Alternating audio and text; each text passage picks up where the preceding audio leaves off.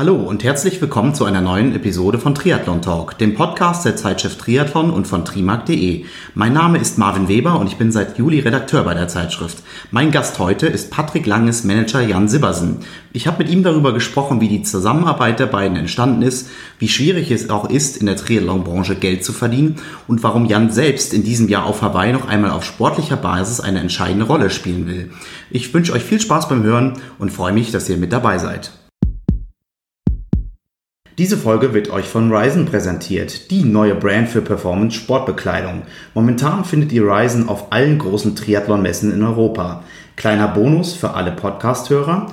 Wenn ihr eine Mail mit dem Betreff Triathlon Talk an info at ryzen.net schickt, erhaltet ihr einen Gutschein für ein gratis Café an einem Ryzen-Stand oder im Flagship Store in Köln. Zusätzlich nehmt ihr auch so an der Verlosung von einem Myth Aero Sleeve Tree Race Suit und einem der neuen Recharged Fuel Hoodies teil. Also schaut mal bei den Jungs und Mädels von Ryzen vorbei, entweder am Stand oder im Netz auf ryzen.net.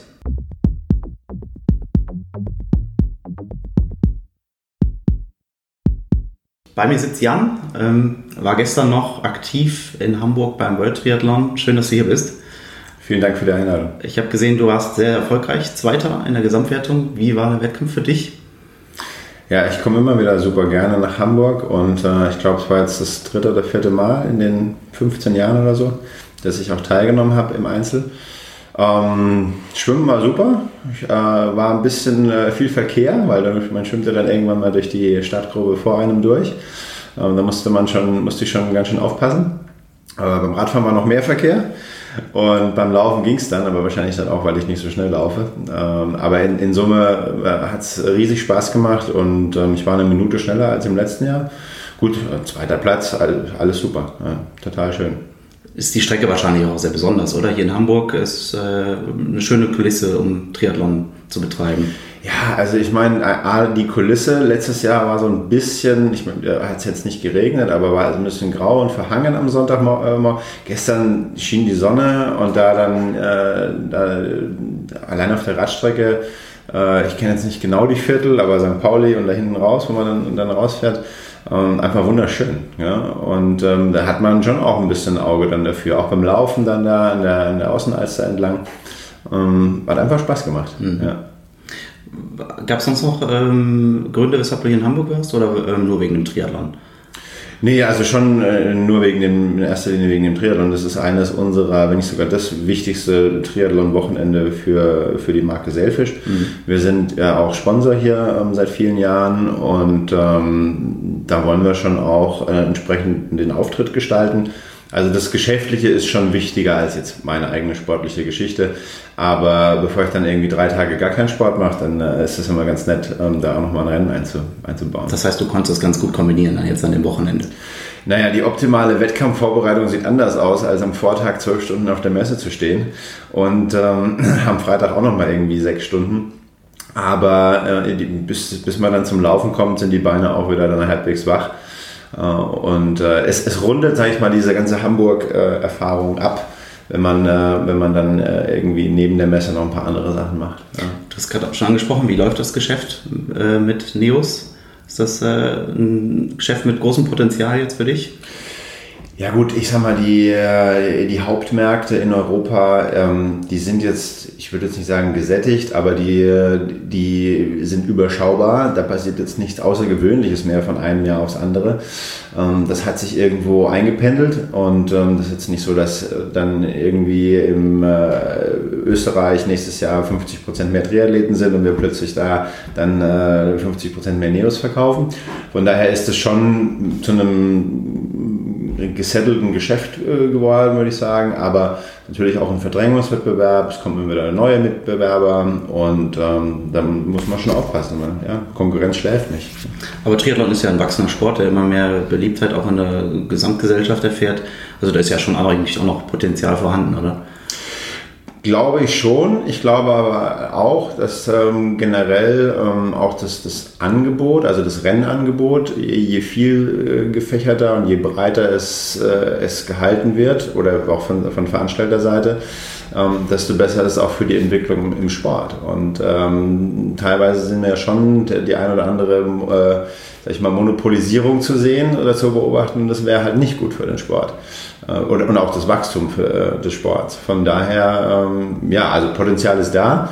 Nur darf es halt nicht zu einseitig werden, denke ich. Das heißt, ähm, äh, Klartext gesprochen, dass zum Beispiel eine Marke wie Ironman nicht zu sehr die, die Marktvorherrschaft in äh, Triathlon-Welt hat? Gut, oder? Äh, letztendlich äh, hat sie Ironman äh, die Vorherrschaft. Wir haben auch, also ich persönlich habe Ironman auch extrem viel zu verdanken. Ich meine, das war letztendlich die Plattform, wo ich auch mein ganzes Geschäftsmodell drauf, äh, drauf gebaut habe. Ähm, nur klar, die ein oder andere Tendenz, äh, die man da sieht, ähm, sehe ich auch kritisch. Und ähm, da wäre vielleicht auch mal wieder ein bisschen Wettbewerb gut, aber das ist ja viel einfacher gesagt als getan. Ähm, die, die großen Rennen sind vergeben und äh, es bleibt einfach nur zu hoffen, dass der Eigentümer da auch ein Auge für den Sport hat und nicht nur ein Auge für den Profit. Hm. Gibt es denn äh, rein technisch gesehen bei den Neos noch viel Luft nach oben? Also kann man da noch viel, viel rausholen, um die Schwimmzeiten noch weiter nach vorne zu bringen? Oder? Ich glaube, da sind wir schon, da sind wir schon äh, ziemlich weit am Limit. Ich glaube, der, was, was nochmal spannend werden wird in den nächsten Jahren, ist, es muss ja nicht immer Neopren sein. Also ich glaube gerade im, in dem Bereich äh, neue Materialien, äh, Entwicklung und Forschung, dass es mal, vielleicht kommt irgendjemand mal auf eine andere Idee, ähm, wie man dehnfähiges Gummimaterial oder was, vielleicht ist es auch kein Gummi mehr, aus einem 3D-Drucker, was auch immer, äh, produzieren kann, ähm, was gegebenenfalls noch mal ein bisschen mehr Auftrieb gibt, was vielleicht auch noch flexibler ist als Neopren. Ich weiß es nicht, ich bin jetzt nicht in der, in der Forschung oder da in der, in der Grundlagenforschung, aber ich glaube, da äh, besteht noch Potenzial. Jetzt rein beim Neopren, ich sag mal, Neopren ist Neopren, man kann da viel mit Beschichtungen arbeiten, äh, die das unter Wasser vielleicht noch mal ein bisschen widerstandsärmer machen. Aber da sind wir schon, da sind wir schon äh, ja, bei den letzten ein, zwei Prozent hm. angelangt, meines Erachtens. Okay. Ja. Das heißt, ihr seid noch nicht, äh, du und deine Firma Selfish seid noch nicht äh, in der Entwicklung von solchen sehr innovativen neuen Produkten. Das dauert noch ein paar Jahre, oder? Naja, es ist ja so, dass wir äh, ja nicht selbst, also wir, wir, produzieren, aber wir geben die Produktion in Auftrag okay. und in Asien ist das jetzt nicht unsere eigene Produktion.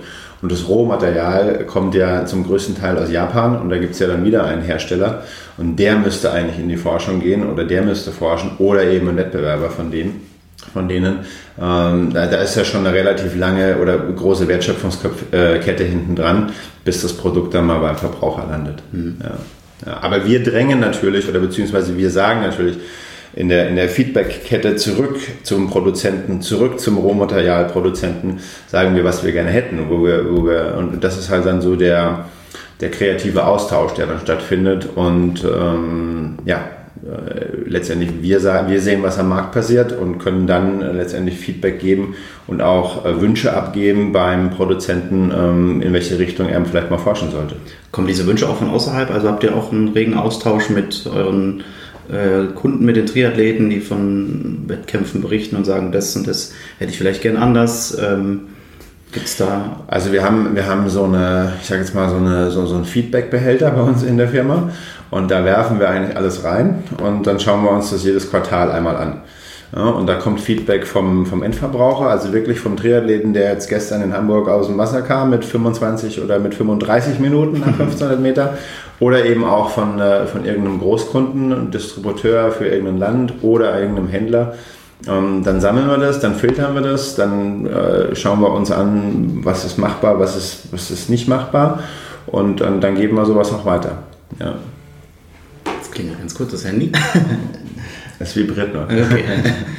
genau. Ähm, wir sind eine Woche knapp nach äh, dem anderen großen Wettkampf jetzt in Frankfurt.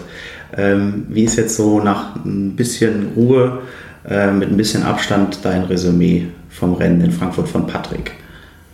Gut, ich sag mal, da gibt es äh, mehrere Betrachtungsweisen. Ne? Also zum einen kann man, kann man sagen, okay, das Rennen an sich in, in, in einer sportlichen äh, Betrachtungsweise, dann kann man es aus ähm, meiner Sicht oder für die Sicht, für die ich verantwortlich bin, für die Vermarktungsseite kann man das Rennen auch noch betrachten. Und dann kann man es, glaube ich, auch noch im Gesamtkontext ähm, über das ganze Jahr betrachten. Also vielleicht mal angefangen äh, bei der sportlichen Geschichte.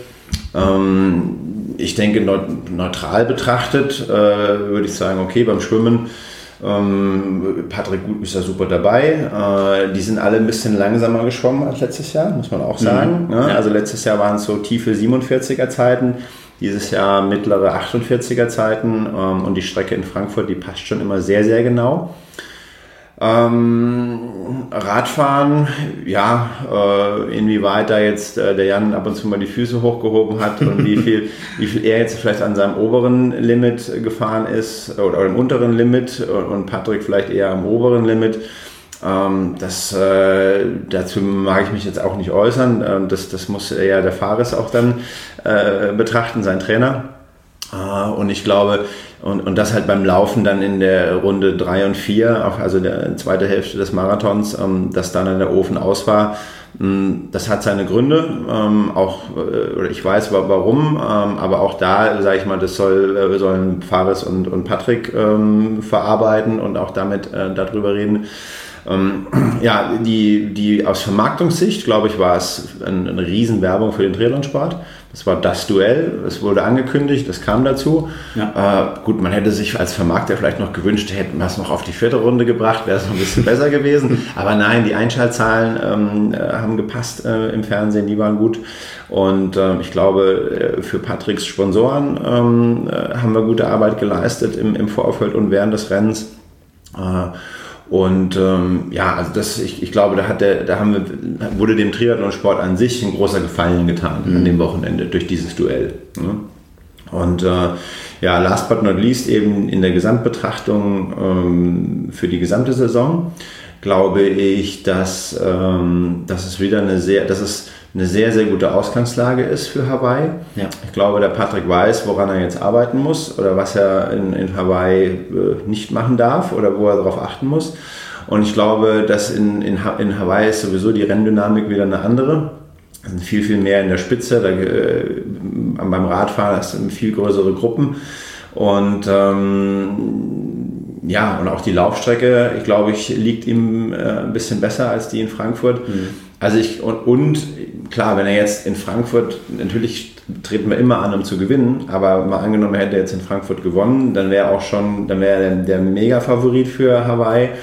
Und äh, dann geht halt auch nochmal der Druck richtig nach oben. Die Rolle hat er jetzt so ein bisschen wieder abgegeben, würde ich sagen, oder? Ähm, dass Jan wieder so ein bisschen äh, weiter im Fokus steht. Äh. Ja, das glaube ich auch. Also ich glaube, dass, dass Jan jetzt nach der Performance und auch dann, natürlich kann man jetzt Kraichgau nicht auf den Ironman hochrechnen, ja. aber mit den, mit den Leistungen, die, die Jan in Oceanside, Kraichgau und auch in Frankfurt jetzt gezeigt hat, äh, da ist er schon wieder auf, in, sagen wir mal, in dem Bereich äh, Superstar und äh, die mediale Aufmerksamkeit in Hawaii, glaube ich, wird sich ähm, wird sich ein Ticken mehr auf Jan äh, fokussieren. Und, ähm, aber das liegt ja dem Patrick eh nicht so sehr. Also von daher finde ich es eigentlich gut. Ja. ja. Und ähm, ja, ich glaube, die Ausgangssituation ist gut. Das war ja eine ganz neue Situation wahrscheinlich für Patrick nach dem äh, WM-Titel im letzten Jahr. Voll den Fokus auf seine Person, seine Persönlichkeit. Das war wahrscheinlich auch ein hartes Jahr für ihn, oder?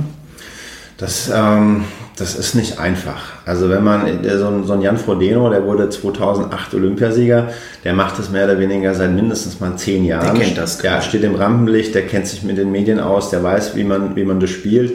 Äh, und, und ja, er spielt auch mit den Medien oder wie auch immer man es man, nehmen mag. Und beim Patrick, ähm, der kam halt nicht aus dem Nichts und der war schon, ist auch schon 15 Jahre in dem Sport, aber wird dann letztendlich über Nacht in eine andere Umlaufbahn katapultiert, äh, in eine ganz neue Welt. Und äh, das kann schon auch äh, sehr einschüchternd wirken. Und ähm, er ist jetzt ja nicht der äh, große äh, nach draußen gehende Typ.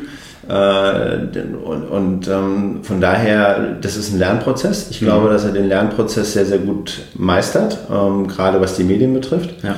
Und ähm, klar, jetzt erstmal als Gejagter unterwegs zu sein oder amtierender Weltmeister ist mal echt eine Erfahrung, aber ich sage ihm auch regelmäßig, Patrick, genieß es. Ja. ja. Weil wenn du in zehn Jahren zurückschaust und dir, dir, dir anschaust, wie viel Stress du dir da eigentlich gemacht hast vor manchen Rennen, dann wirst du sagen, Mensch, ich hätte es doch viel mehr genossen, dass ich Weltmeister bin. Das ist auch eine schöne Rolle. Genau. Ja, ja, ist es auch, ja. Aber äh, wie gesagt, jetzt ähm, in Hinblick auf, auf Hawaii mit den Trainingslagern, die kommen und und und, äh, da kommt auch wieder ein bisschen mehr Ruhe rein. Und dann klar, dann hast du halt die eine Woche da in, in Hawaii, da musst du halt dann, dann musst du es halt zusammenbekommen, ja. die Teile. Ja. Hast du dann so eine Art Medientraining mit ihm gemacht, äh, als klar war, jetzt sind die Anfragen auf einmal drei, viermal so hoch wie vorher oder ist das einfach Learning by Doing? Haben wir ehrlich gesagt nicht gemacht. Äh, wir haben uns die ersten, oder ich habe mir die ersten äh, Fernsehauftritte angesehen und äh, die Interviews, das war alles super authentisch, ähm, das kam gut rüber. Ähm, wir haben durchwegs positives Feedback bekommen. Und äh, warum dann da irgendwie äh, was äh, synthetisch dran rumschrauben oder, oder, oder künstlich dran rumschrauben, dass, dass, äh, dass es dann irgendwie so super fein geschliffen wird, ja. ähm, haben, wir, haben wir gesagt, nee, also machen wir nicht. Und ich äh, finde immer noch, dass er einen sehr, sehr guten Job macht in, in, in Interviews. Mhm.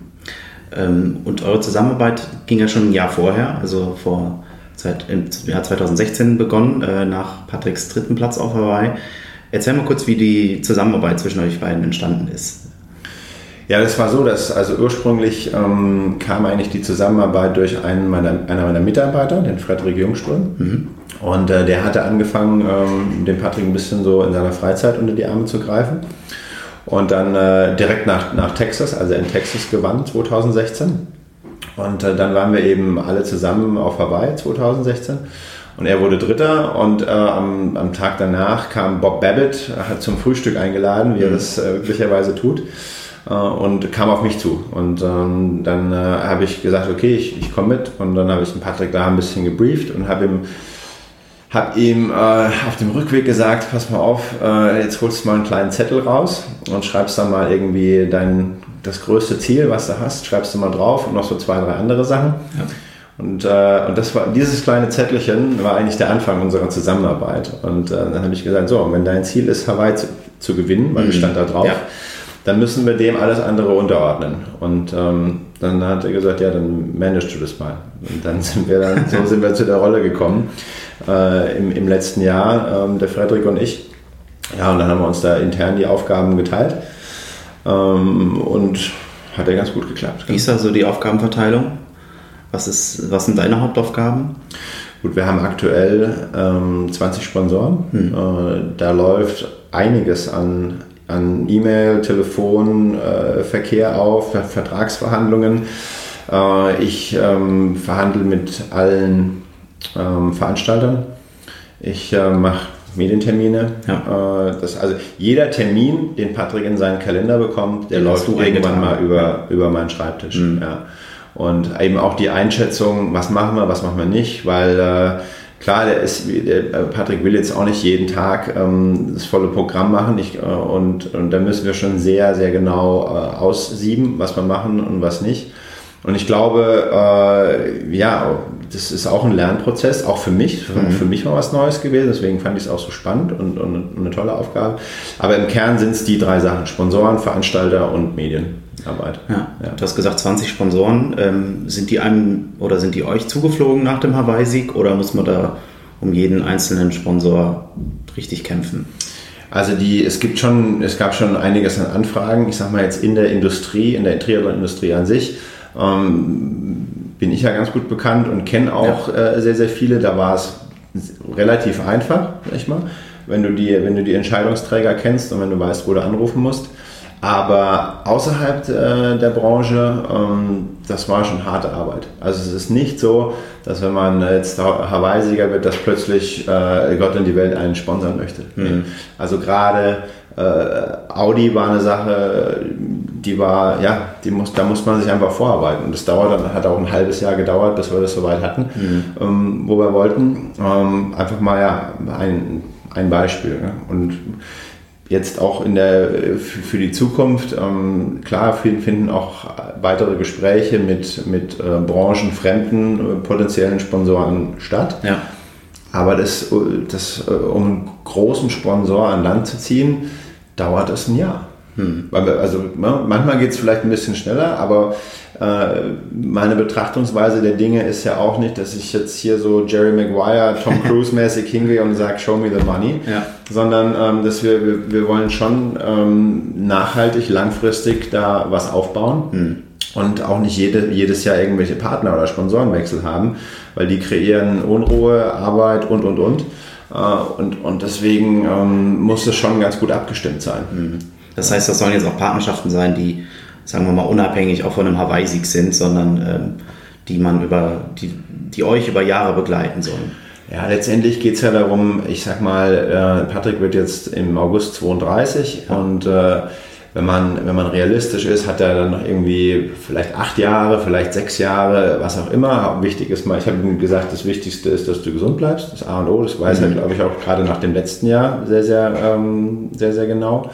Und, und dann geht es letztendlich darum, in diesen verbleibenden sechs bis acht Jahren äh, neben, dem, neben dem Marktwert äh, Patrick Lange auch noch einen Markenwert aufzubauen mit vielleicht seiner Kernkompetenz, dem Laufen, mhm. äh, dass er sich da eben eine, eine Säule baut, äh, die ihn dann auch am Tag 1 nach seiner Profilaufbahn weiterhin in irgendeiner Form trägt ja. und ähm, wo er dann nochmal irgendwie zehn Jahre was anderes machen kann. Ja. ja. also darum, das ist immer so, sag ich mal, in meinem Hinterkopf und mhm. ähm, so sieht er das auch. Ja, und, und, und das ist dann so auch der Betrachtungshorizont. Mhm. Ja. Das heißt, ähm, kann, man, kann man mit den Sponsoren, die ihr jetzt habt, gut leben oder ähm, ist es nach wie vor so, dass einem in der Triathlon-Welt finanziell nichts hinterhergeschmissen wird? Also ähm, ist es vergleichbar mit anderen Sportarten oder? Es ist ja immer die Frage, wo setzt man die Bemessungsgrundlage an? Äh, gut leben. Ne? Ja. manche Menschen äh, sind, ähm, keine Ahnung. Äh, ich glaube schon, dass er, also er kann, er kann davon sehr gut leben. Ja. Ähm, aber ich, es geht ja auch darum, um das Thema Altersvorsorge. Also, auch wenn man das mit, mit 30 vielleicht, ja, sollte man ja. schon mal dran denken. Mhm. Äh, und äh, sich da einen gewissen finanziellen Puffer auch zu, aufzubauen für die, für die kommenden Jahrzehnte. Und äh, Patrick ist ja jetzt niemand, der direkt nach ähm, dem Hawaii-Sieg sich dann irgendwelche Luxusgüter gekauft hat, sondern ähm, schon eher ein sparsamer Mensch und äh, möchte auch Geld sparen und, und dann einen gewissen Vermögens, ähm, Vermögensaufbau äh, realisieren. Und von daher, ja, er kann, er kann gut leben, aber ich glaube, der Fokus liegt dann eher auf der Zukunft. Ja. Gibt es da einen, einen, Zahlenraum, den du uns nennen willst? Äh, Zahlenrahmen, was man so als Top-Athlet verdient? Glaube, heutzutage im Triathlon. Ich glaube, das sollte ich hier nicht teilen. Nein, das, lassen wir, das bleibt drin. Aber das ist im Vergleich zu anderen Sportarten relativ gering. Also wenn wir jetzt ja, also ich meine, äh, wahrscheinlich zu jedem, im Vergleich zu jedem Bundesliga-Profi ja. ist, ist er noch ein armer Schlucker. Ja. Also, äh, oder jedem Bundesliga-Profi, der bei FC Bayern spielt. Ja. ja. Äh, das ist, ähm, da ist einfach noch ein eklatanter Unterschied, klar. Und, aber ich glaube, der Jan, Frodeno hat da in den letzten Jahren sehr, sehr viel Basisarbeit oder sehr, sehr viel auch Pionierarbeit mhm. geleistet. Ähm, wodurch es jetzt ähm, auch für Einfach uns ist. einfacher ist, ähm, das Ganze auf ein anderes Level zu bringen. Und äh, da ist auch der Patrick dem, dem Jan dankbar, oder da sollten eigentlich alle Triathleten dem Jan dankbar sein, was der für den Sport auch gemacht hat. Mhm. Ja, dass er den eben auf eine, auch in, in ein anderes Bewusstsein bei Entscheidungsträgern oder ähm, in der öffentlichen Wahrnehmung gebracht hat. Ja. Und davon profitieren jetzt alle. Das heißt, ähm, die Arbeit, die Jan und sein Manager gemacht haben, die ist auch für euch ein Weg, der erstrebenswert ist, oder? Ja, also ich, ich äh, Felix Rüdiger ist ja, ja. Der, der, Manager von Jan Frodeno. Genau. Ähm, große Hochachtung von dem, mhm. von dem, was er gemacht hat.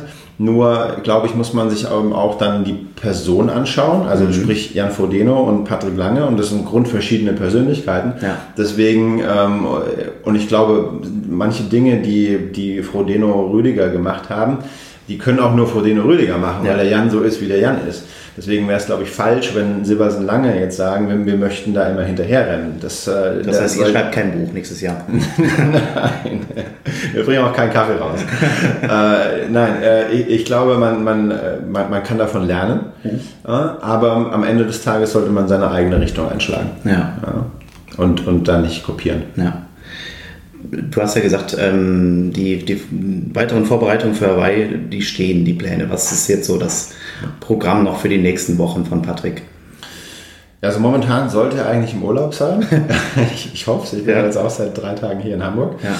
Äh, und äh, wir haben dann ähm, nächste Woche haben wir noch mal ein paar drehen wir drehen wir Werbe, machen Werbeaufnahmen mit Audi, drehen mhm. da ein paar Spots äh, an zwei Tagen und nächste Woche ist generell äh, ziemlich sponsorenlastig äh, und aber noch ähm, vom Training her alles im Erholungsbereich.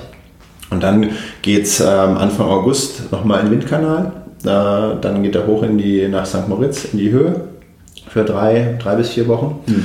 Kommt dann runter und dann machen wir genau das Gleiche. Also letztendlich ist es identische Programm wie auch im letzten Jahr äh, nach Rügen ja. als letzten Testwettkampf. Das ist, glaube ich, am 9. September. Und dann fliegt er zwei, drei Tage später nach Texas in die, in die Woodlands und da gibt es dann auch eine kleine Trainingsgruppe, äh, die dann zusammen sind. Mhm. Und dann Anfang Oktober dann irgendwie zehn Tage vorm Rennen rüber nach Hawaii. Ja. ja. also eins zu eins identisch. Okay. Und du wirst dann auch direkt dabei sein von Anfang an? Oder kommst du später nach? Ich komme später nach. Ja. Ich habe ja noch ein paar andere Baustellen. ja. ja. Aber ich fliege dann auch Anfang, äh, Anfang Oktober rüber. Wie kann man sich das vorstellen? Du bist ja dann auch wieder äh, am Start auf Hawaii dieses Jahr. Ähm, Never change a running system. Ja, genau. Du hast, glaube ich, gesagt, äh, dass wenn ihr beide zusammen an den Start geht, dass dann immer Patrick gewinnt. Das war ja im letzten Jahr der Fall. Das ist ja kein schlechtes Oben. Ne? Genau, genau. Nee, ich habe äh, letztes Jahr ähm, bei Kilometer 10 war ich beim Laufen. Als Patrick einlief, habe ich es hab erfahren. Und dann habe ich mir so gedacht, so, oh, wenn du jetzt den Marathon noch ganz hart zu Ende läufst, dann bist du völlig fertig und dann geht ja gleich die Arbeit los, sofort. Ja. Oder du kannst das Ganze ganz gut timen und äh, schön locker durchlaufen sozusagen. Und äh, dann wartet aber die Arbeit immer noch. Und ich habe mich dann für Letzteres entschieden und kam pünktlich zur Pressekonferenz und dann ging es auch los. Und das ist auch, äh, das habe ich mich nämlich gefragt, äh, ob es miteinander vereinbar ist, weil du bist ja gute, sagen wir mal, anderthalb bis zwei Stunden nach Patrick dann im Ziel. Ähm, naja, sagen wir mal eher drei. und, äh, und dann ist ja quasi da diese, diese Lücke erstmal, ähm, die Patrick dann erstmal in Anführungsstrichen auf sich allein bestellt ist. Ja, wir haben ja, wir haben ja ein Team mit dabei. Ja. Also es ist ja noch eine Mitarbeiterin von mir äh, mit drüben und ähm, generell ist es, glaube ich, auch so, klar, man macht die Zielinterviews, da habe ich eh keinen Einfluss drauf. Ja. Also dann kommt ARD, dann kommt DPA, mhm. dann, dann kommt ihr ja. und ähm, eure Mitbewerber und damit ist ja schon mal mindestens mal eine Stunde, eineinhalb Stunden vergangen. Und dann sollte es eigentlich, ist es dann schon so abgesprochen, dass man sich erstmal ein bisschen zurückzieht und nicht eben gleich jedem ein Interview gibt, mhm. äh, sodass, äh, der, sodass auch ein bisschen die Ware ein bisschen heiß bleibt. Und dann gibt es eben die PK um 18 Uhr und ich sag mal, die ersten drei Stunden, äh, die sind dann auch nicht kriegsentscheidend. Ja. Und äh, da weiß er, glaube ich, jetzt anhand vom letzten Jahr, wir hatten da auch Szenarien ausgearbeitet für Platz 1 bis Platz 20, mhm. äh, was zu tun ist. Und äh, das, ist, äh, die, das ist schon gut abgedeckt. Das heißt, dieser Masterplan, den kann man auch auf dieses Jahr nochmal übertragen quasi den ihr fürs letzte Jahr schon mehr oder, mehr ja. oder weniger eins zu eins, ja. glaube ich auch. Ja, okay. Was sind deine Ziele dann für Oktober? Oh, ich will nur schnell schwimmen. Also äh, ich hatte letztes Jahr, glaube ich, die, äh, ich hatte die schnellste Zeit bei den Amateuren, die ja. schnellste Schwimmzeit. Ja. Aber insgesamt ähm, habe ich nur die fünfte oder sechste Zeit und das kann ich nicht. Und du willst nochmal als erster aus dem Wasser? Ne? Nicht aus, ja gut, als erster ja sowieso der, nicht, weil du eine halbe Stunde Genau, ja, aber der, ja. Aber äh, im übertragenen ja. Sinne, ähm, ähm, klar, Josh Amberger ja. schwimmt ähm, momentan oder schwimmt generell super Zeiten. Ist da letztes Jahr eine tiefe 47 geschwommen. Das wird schon hart. Aber bei mir war es letztes Jahr auch so, dass ich mich sehr, sehr spät erst im August qualifiziert hatte mhm. und dann eigentlich kaum noch Zeit hatte, äh, Schwimmen zu trainieren.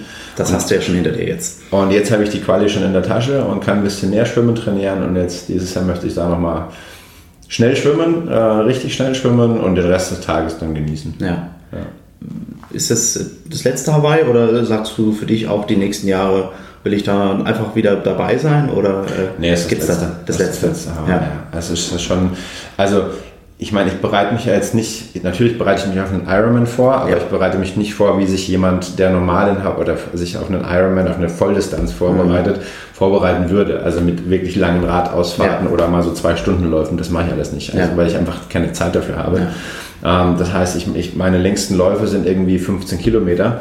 Das ist wirklich nicht die Welt. Und wenn ich und meine längsten, ich bin glaube ich dieses Jahr noch kein Mal über 100 Kilometer gefahren im Training.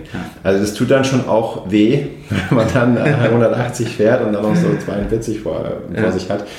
Ähm, und generell ähm, sind es einfach mit, mit, mit Patrick, mit Selfish, mit der, mit der TCE, mit der, mit der Selfish Night of the Year. Ja. Äh, dem Privatleben möchten wir auch noch ein bisschen haben und eben dem Sport ist einfach zu viel.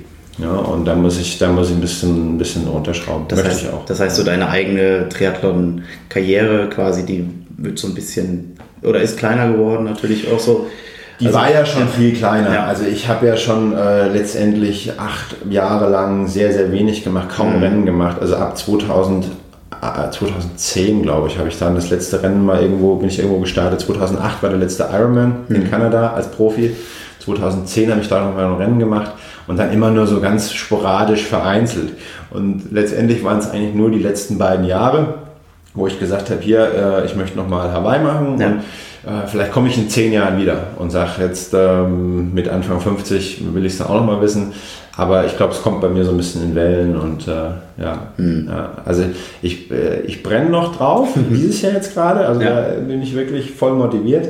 Aber ich glaube auch so fürs gesamte Yin und Yang brauchen wir dann wieder ein paar ruhigere Jahre, wo es dann eher zum Kalten geht oder ja, so. Aber das heißt, du wirst den Sport nicht komplett aufgeben, sondern ah. eher ähm, im Hintergrund weiter betreiben. Für eine, für eine Staffel beim Hamburg genau, muss es mal zu haben. Genau, ja, da muss es reichen. Das heißt, da ist momentan wenig Luft, um jetzt zum Beispiel noch einen weiteren neuen Athleten als Manager aufzunehmen. Ist da irgendwie was geplant, was jetzt funktioniert hat oder ist das erstmal alles so? Nee, moment, momentan nicht. Momentan nicht. Also ähm, könnte perspektivisch mal, mal, mal äh, eine Option sein, keine ja. Frage.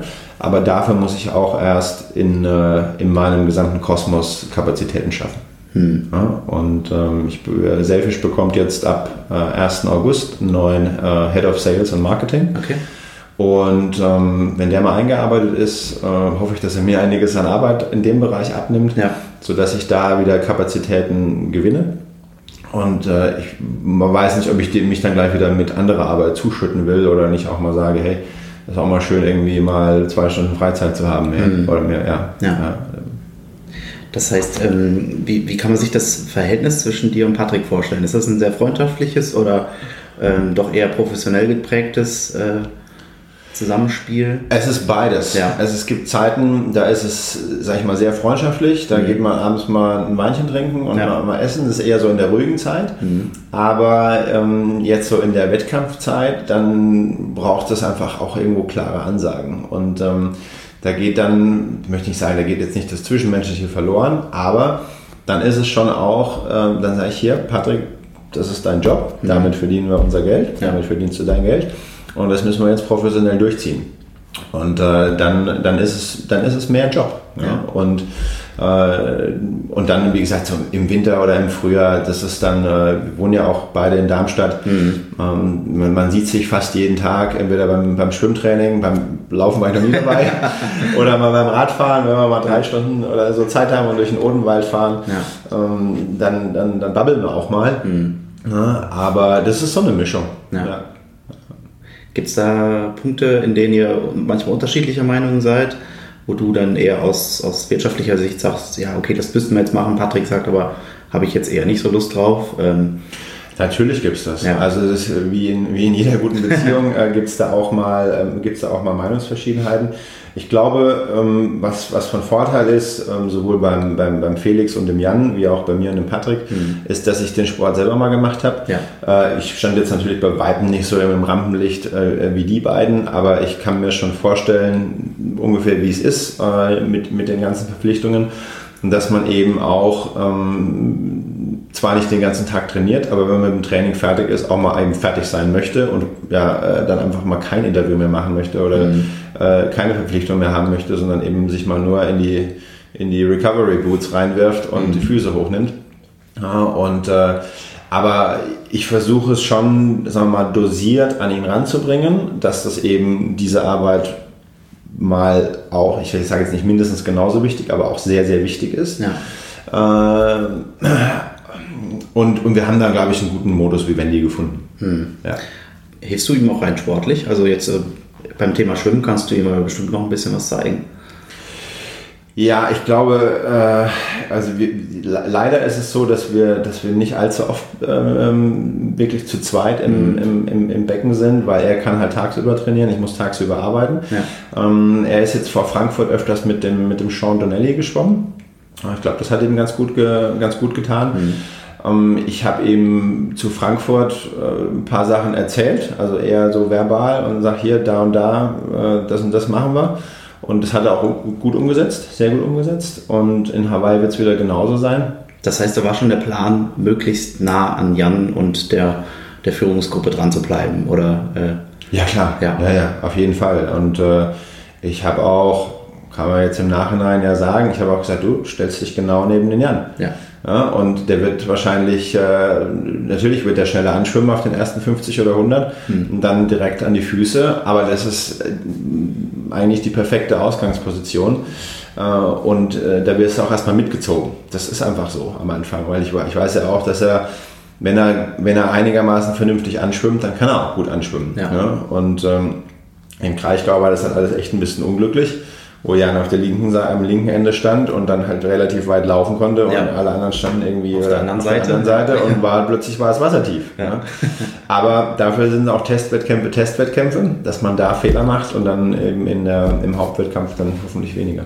Das heißt, es gab auch schon vorher die Idee, dann zum Beispiel, wie jetzt in äh, Frankfurt geschehen, dann in der Wechselzone zum Rad dann auch nochmal Gas zu geben und nochmal ein Zeichen zu setzen und sich vor Jan aufs Rad zu setzen. Ja, ich glaube, ich glaub, der, der Patrick, ähm, nachdem, nachdem er ja auch ja, zum gewissen Maß auch mit, mit äh, Mitteldistanz, Kurzdistanz kommt, ja. der weiß schon auch, wie es geht, wie man, wie man schnell wechselt. Ja. Und ähm, zu Fuß ist er nun mal schnell unterwegs. Ähm, zumindest war es zu dem Zeitpunkt noch. Mm, aber äh, letztendlich weiß er auch, dass, äh, dass äh, dann erstmal der Radexpress zusammen losfährt. Aber es ist vielleicht so dieses dieses, äh, dieser eine kleine Punkt, äh, ja. den man dann da setzt. So ein Nadelstich. So ein, ja, ja, so ein Mini-Nadelstich. Mini ich bin jetzt als Erster auf dem Rad. Aber in, in, ja, am Ende des Tages ist es ja dann auch egal. Ja. Du hast ähm, vorhin mal gesagt, ähm, wenn ich es richtig verstanden habe, dass du auch ähm, so ein bisschen entscheidest, äh, okay, welchen Wettkampf machen wir jetzt überhaupt? Also ähm, gibt es da auch quasi finanzielle Gründe, mal Edrot zu starten in einem Jahr und im nächsten Jahr dann wieder in Frankfurt? Oder ähm, wie, wie, wie kann man sich das vorstellen?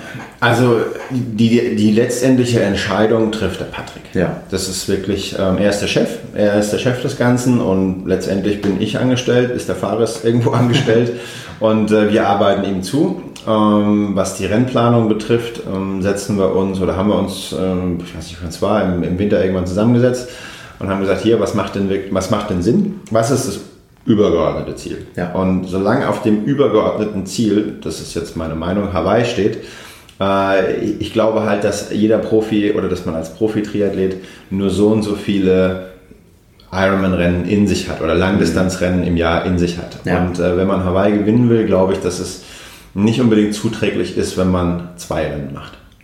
Und, äh, und deswegen, ähm, ich, ich glaube, der Patrick wird irgendwann Rot starten. Da bin ich mir zu 99,9% sicher. Äh, solange er in Hawaii gewinnen will und nicht jetzt mal schnell nach Kona irgendwo noch eine Validierung vornimmt, mhm. ähm, dass er sozusagen den Sommer dann frei hat, ähm, wird es halt wahrscheinlich auf dem Ironman-Rennen rauslaufen. Mhm. Das ist halt ist einfach so. Und dann und dann äh, ist halt Ironman auch so, dass sie sagen, okay, ähm, wir möchten ganz gerne, dass es irgendwie das ganze Jahr, äh, dass wir das kommunizieren ja. und, und, dass wir das transportieren. So eine ja, Partnerschaft ist es jetzt nicht, aber ähm, dass man dann halt dann da auch bei zwei, drei anderen Rennen startet. Mhm. Und in Summe dann das Paket, das ist natürlich dann auch schon irgendwo finanziell nicht unerheblich und interessant. Ja. ja. Das heißt, es spielt aber schon eine gewisse Rolle, also wenn Rot jetzt vielleicht ein bisschen mehr bieten würde, dann gäbe es die Überlegung, auch mal da anzutreten und äh, Frankfurt zum Beispiel mal sausen zu lassen. Man sollte nie, nie sagen. Ja. ja. Das sind äh, Entscheidungen, die du, also wenn man deine, deine Vita liest, ja wahrscheinlich öfter mal getroffen hast. Also du hast in Harvard studiert, dort einen Abschluss gemacht, ähm, warst als Investmentbanker ähm, tätig, mehrere Jahre. Ähm, erzähl mal aus deinem Leben abseits des Sports, ähm, vor dem, was du vor dem Sport gemacht hast. Vor dem Sport Oder- geht's ja gar nicht. Ja. Oder vor der, der Zeit als Manager. Ja, ja. Na gut, also äh, ich bin ja mein Leben lang letztendlich geschwommen Ja. und, und, und war Nationalmannschaft und, äh, dann eben kam der Amerika-Aufenthalt dazu, die fünf Jahre. Naja, und wenn man dann äh, in, im letzten Jahr in Harvard äh, kommen dann halt viele große Firmen an die Uni und rekrutieren dort aktiv. Das Ja. heißt, man muss sich eigentlich, das ist nicht um den Job kümmern, sondern man bekommt eigentlich nur Angebote auf den Tisch gelegt und kann irgendwo aussuchen. Das ist schon echt äh, eine traumhafte Erfahrung, eine schöne Erfahrung. Und ähm, damals war es eben so, ich habe 2000 Abschluss gemacht und äh, damals ist man entweder ins Consulting gegangen, ins Investment Banking oder gut, ein paar sind noch in die Regierung gegangen von unserer Abschul äh, Abschlussklasse.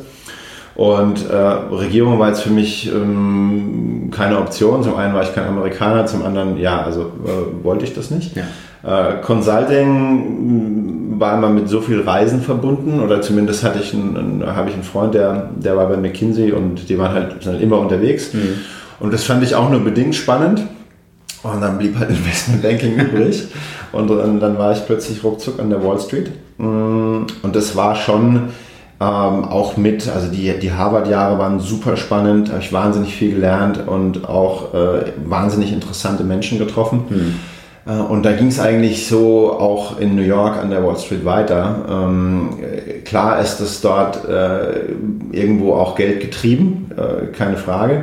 Ähm, ich bin froh, dass ich es mal erlebt haben durfte. Äh, aber ich habe dann schon relativ früh gemerkt, ähm, dass Geld zwar schön und gut ist, aber es halt nicht meine Leidenschaft war. Also da in, in, in, der, in der Geld, in der Finanzbranche da mein, mein Leben zu verbringen. Ja. Und äh, ich hatte immer noch so ähm, dieses, äh, mein Herz schlag, ich schlug halt immer für den Sport. Und damals kam ich eben dann einen Freund besuchen in, in New York und hat sich für einen Triathlon angemeldet in der Karibik. Ja. Und dann habe ich gesagt, Mensch, du, ich flieg mit.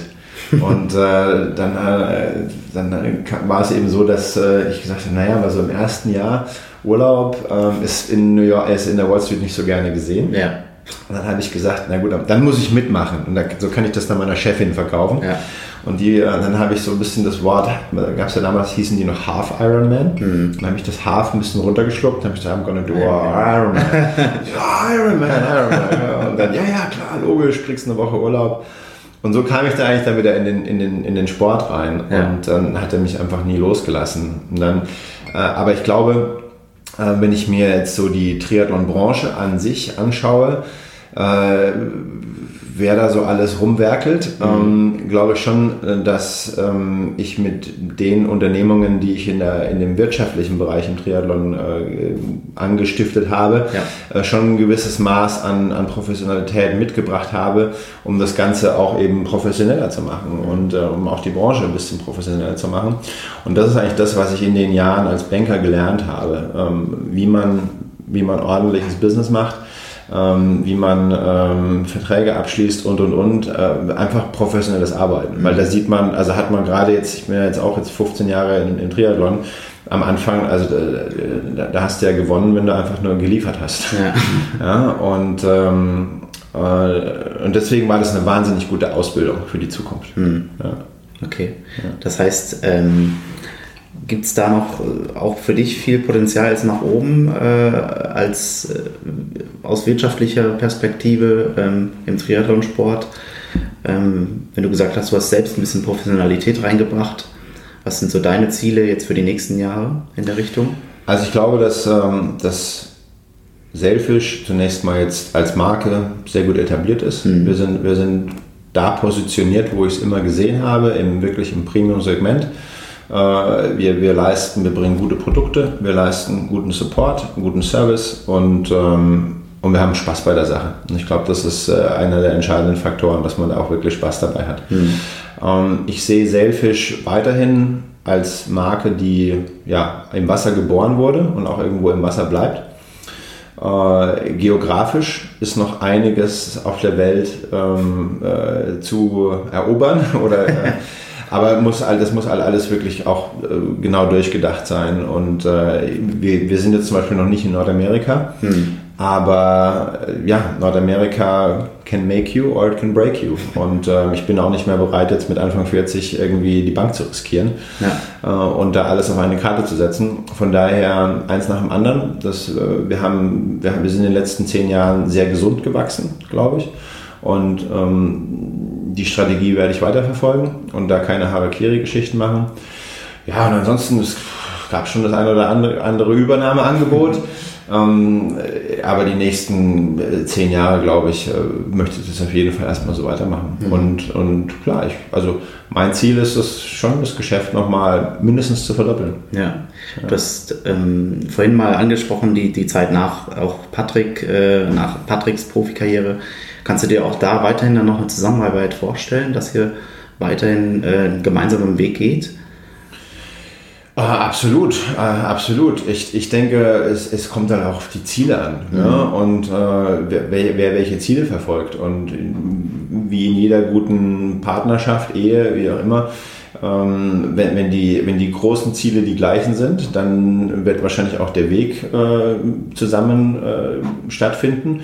Aber wenn Patrick, ähm, keine Ahnung, irgendwann mal nach München zieht, weil er lieber beim Fares wohnt oder vielleicht nach Hamburg, ich weiß ja. es nicht, äh, gut, eine räumliche Trennung, denke ich mal, macht noch keinen Unterschied in so einer mhm. Sache. Aber ich glaube, ähm, zunächst mal ist äh, das Haupt, der Hauptfokus auf Titelverteidigung Hawaii. Und äh, es ist wirklich so, dass extrem wenig Zeit, erschreckend wenig Zeit immer übrig bleibt, sich über solche strategischen großen Fragen mhm. Gedanken zu machen. Äh, weil letztes Jahr nach Hawaii war erstmal vier Wochen Ausnahmezustand irgendwie oder sechs Wochen. Ja. Dann war plötzlich Weihnachten und dann war er plötzlich wieder im Trainingslager und dann ist er wieder weg. Ja. Und dann ist er auch für mich nicht greifbar und ist auch völlig in Ordnung. Ne? Ja. Aber äh, ich sag mal so, das Thema Karriereplanung, ähm, da muss man einen richtigen Zeitpunkt erwischen und dann, ähm, ja, dann müssen die Vorstellungen passen und dann kann man das auch als lebensbegleitende oder, oder ja, über eine lange Zeit begleitende Partnerschaft machen. Hm. Aber ihr habt sich da bisher noch keinen Rahmen gesetzt. Also du hast ja gesagt, da ist noch Potenzial, mindestens sechs Jahre oder, oder auch noch mehr ähm, professionell als Triathlet ähm, aktiv zu sein. Ähm, da gibt es auch keine Vereinbarung zwischen euch, oder? Nein, also wir haben natürlich äh, zwischen, zwischen ihm und zwischen meiner Firma gibt es natürlich einen Vertrag. Ja, klar, ja. ja aber ähm, der ist auch offen und ähm, äh, über den Sport hinaus nicht. Ja. Also ich glaube, da steht sogar irgendwas drin von, äh, dass wir, dass angestrebt wird, eine lebenslange Partnerschaft oder irgendwie sowas, eine Klausel. Aber ja, also letztendlich äh, hilft der beste Vertrag nichts, ähm, wenn nicht beide Parteien in eine Richtung schauen. Und, und dann brauchst du auch keinen Vertrag. Wenn der eine nach links guckt und der andere nach rechts guckt, dann muss man getrennte Wege gehen. Ähm, und äh, ich habe extrem in, in meinem Geschäftsleben extrem wenige Verträge gemacht, äh, sondern meistens sind es Handschlagdeals oder mhm. sind es eine Mail hin und eine Bestätigungsmail zurück. Und wo ich dann immer auch ganz klar sage, das ist unser Ziel und da gehen wir hin und äh, ja, brauche ich jetzt keinen Vertrag dafür. Ja. Und wenn es mal nicht mehr so ist, dann müssen wir halt getrennte Wege gehen. Mhm. Ja. Aber momentan läuft es, glaube ich, ganz gut. Ja. Das ist in der Triathlon-Branche allgemein so, oder? Das ist sehr familiär alles, man kennt sich und äh, da reicht auch schon mal ein Handschlag, oder? Ja, also ich meine, zum einen, zum einen geht es ja dann auch jetzt nicht irgendwie um die Megasummen. Mhm. Äh, das ist halt dann im Vergleich im Banking was anderes. Da sollte man dann wahrscheinlich schon einen Vertrag haben. Ja. Und ähm, zum anderen, ja, man kennt sich. Äh, und äh, Nee, braucht man, braucht man eigentlich äh, in den wenigsten Fällen. Hm. Nur, nur wenn man Athleten sponsert, dann sollte man einen Vertrag haben, weil die vergessen schnell die Athleten. Ja. ja. Gut, dann ähm, danke ich dir für das Gespräch. Wünsche dir viel Erfolg beim Schwimmen auf Hawaii, dass dein Ziel erreicht wird. Und kannst du oder willst du uns eine Prognose geben, wie das Rennen ausgeht? Äh, im Oktober, oder? Ich bin schlecht mit Prognosen. ich bin ganz schlecht mit Prognosen. Aber ich glaube, ich glaube, ähm, also wenn, wenn alle fit sind, wenn alle, wenn alle äh, wirklich äh, gut in das Rennen reinkommen und, und keiner verletzt ist und äh, jetzt, gut, natürlich geht es dann schon wieder los, wie viel, Wind, wie viel, wie viel Wellen sind im, im, im Ozean, wie viel Wind ist auf dem, auf dem Highway. Aber ich glaube, es könnte dieses Jahr mal ein richtig enges Ding werden ja. hinten raus. Ich glaube, das könnte mal so richtig bis zur Linie. Herzschlagfinale auf, dem, auf der Laufstrecke. Könnte mal passieren. Okay. Ja. Wir sind sehr gespannt. Dann ich vielen auch. Dank. Ja, vielen Dank, dass ihr bei Triathlon Talk mit dabei wart. Wenn euch das Format gefallen hat, dann abonniert uns gerne, das würde uns sehr freuen. Und wenn ihr Kommentare habt, Feedback, Fragen oder Ideen, dann schreibt uns einfach bei Facebook, Instagram oder per Mail. Und ansonsten würden wir uns freuen, wenn ihr auch bei der nächsten Ausgabe von Triathlon Talk wieder reinhört.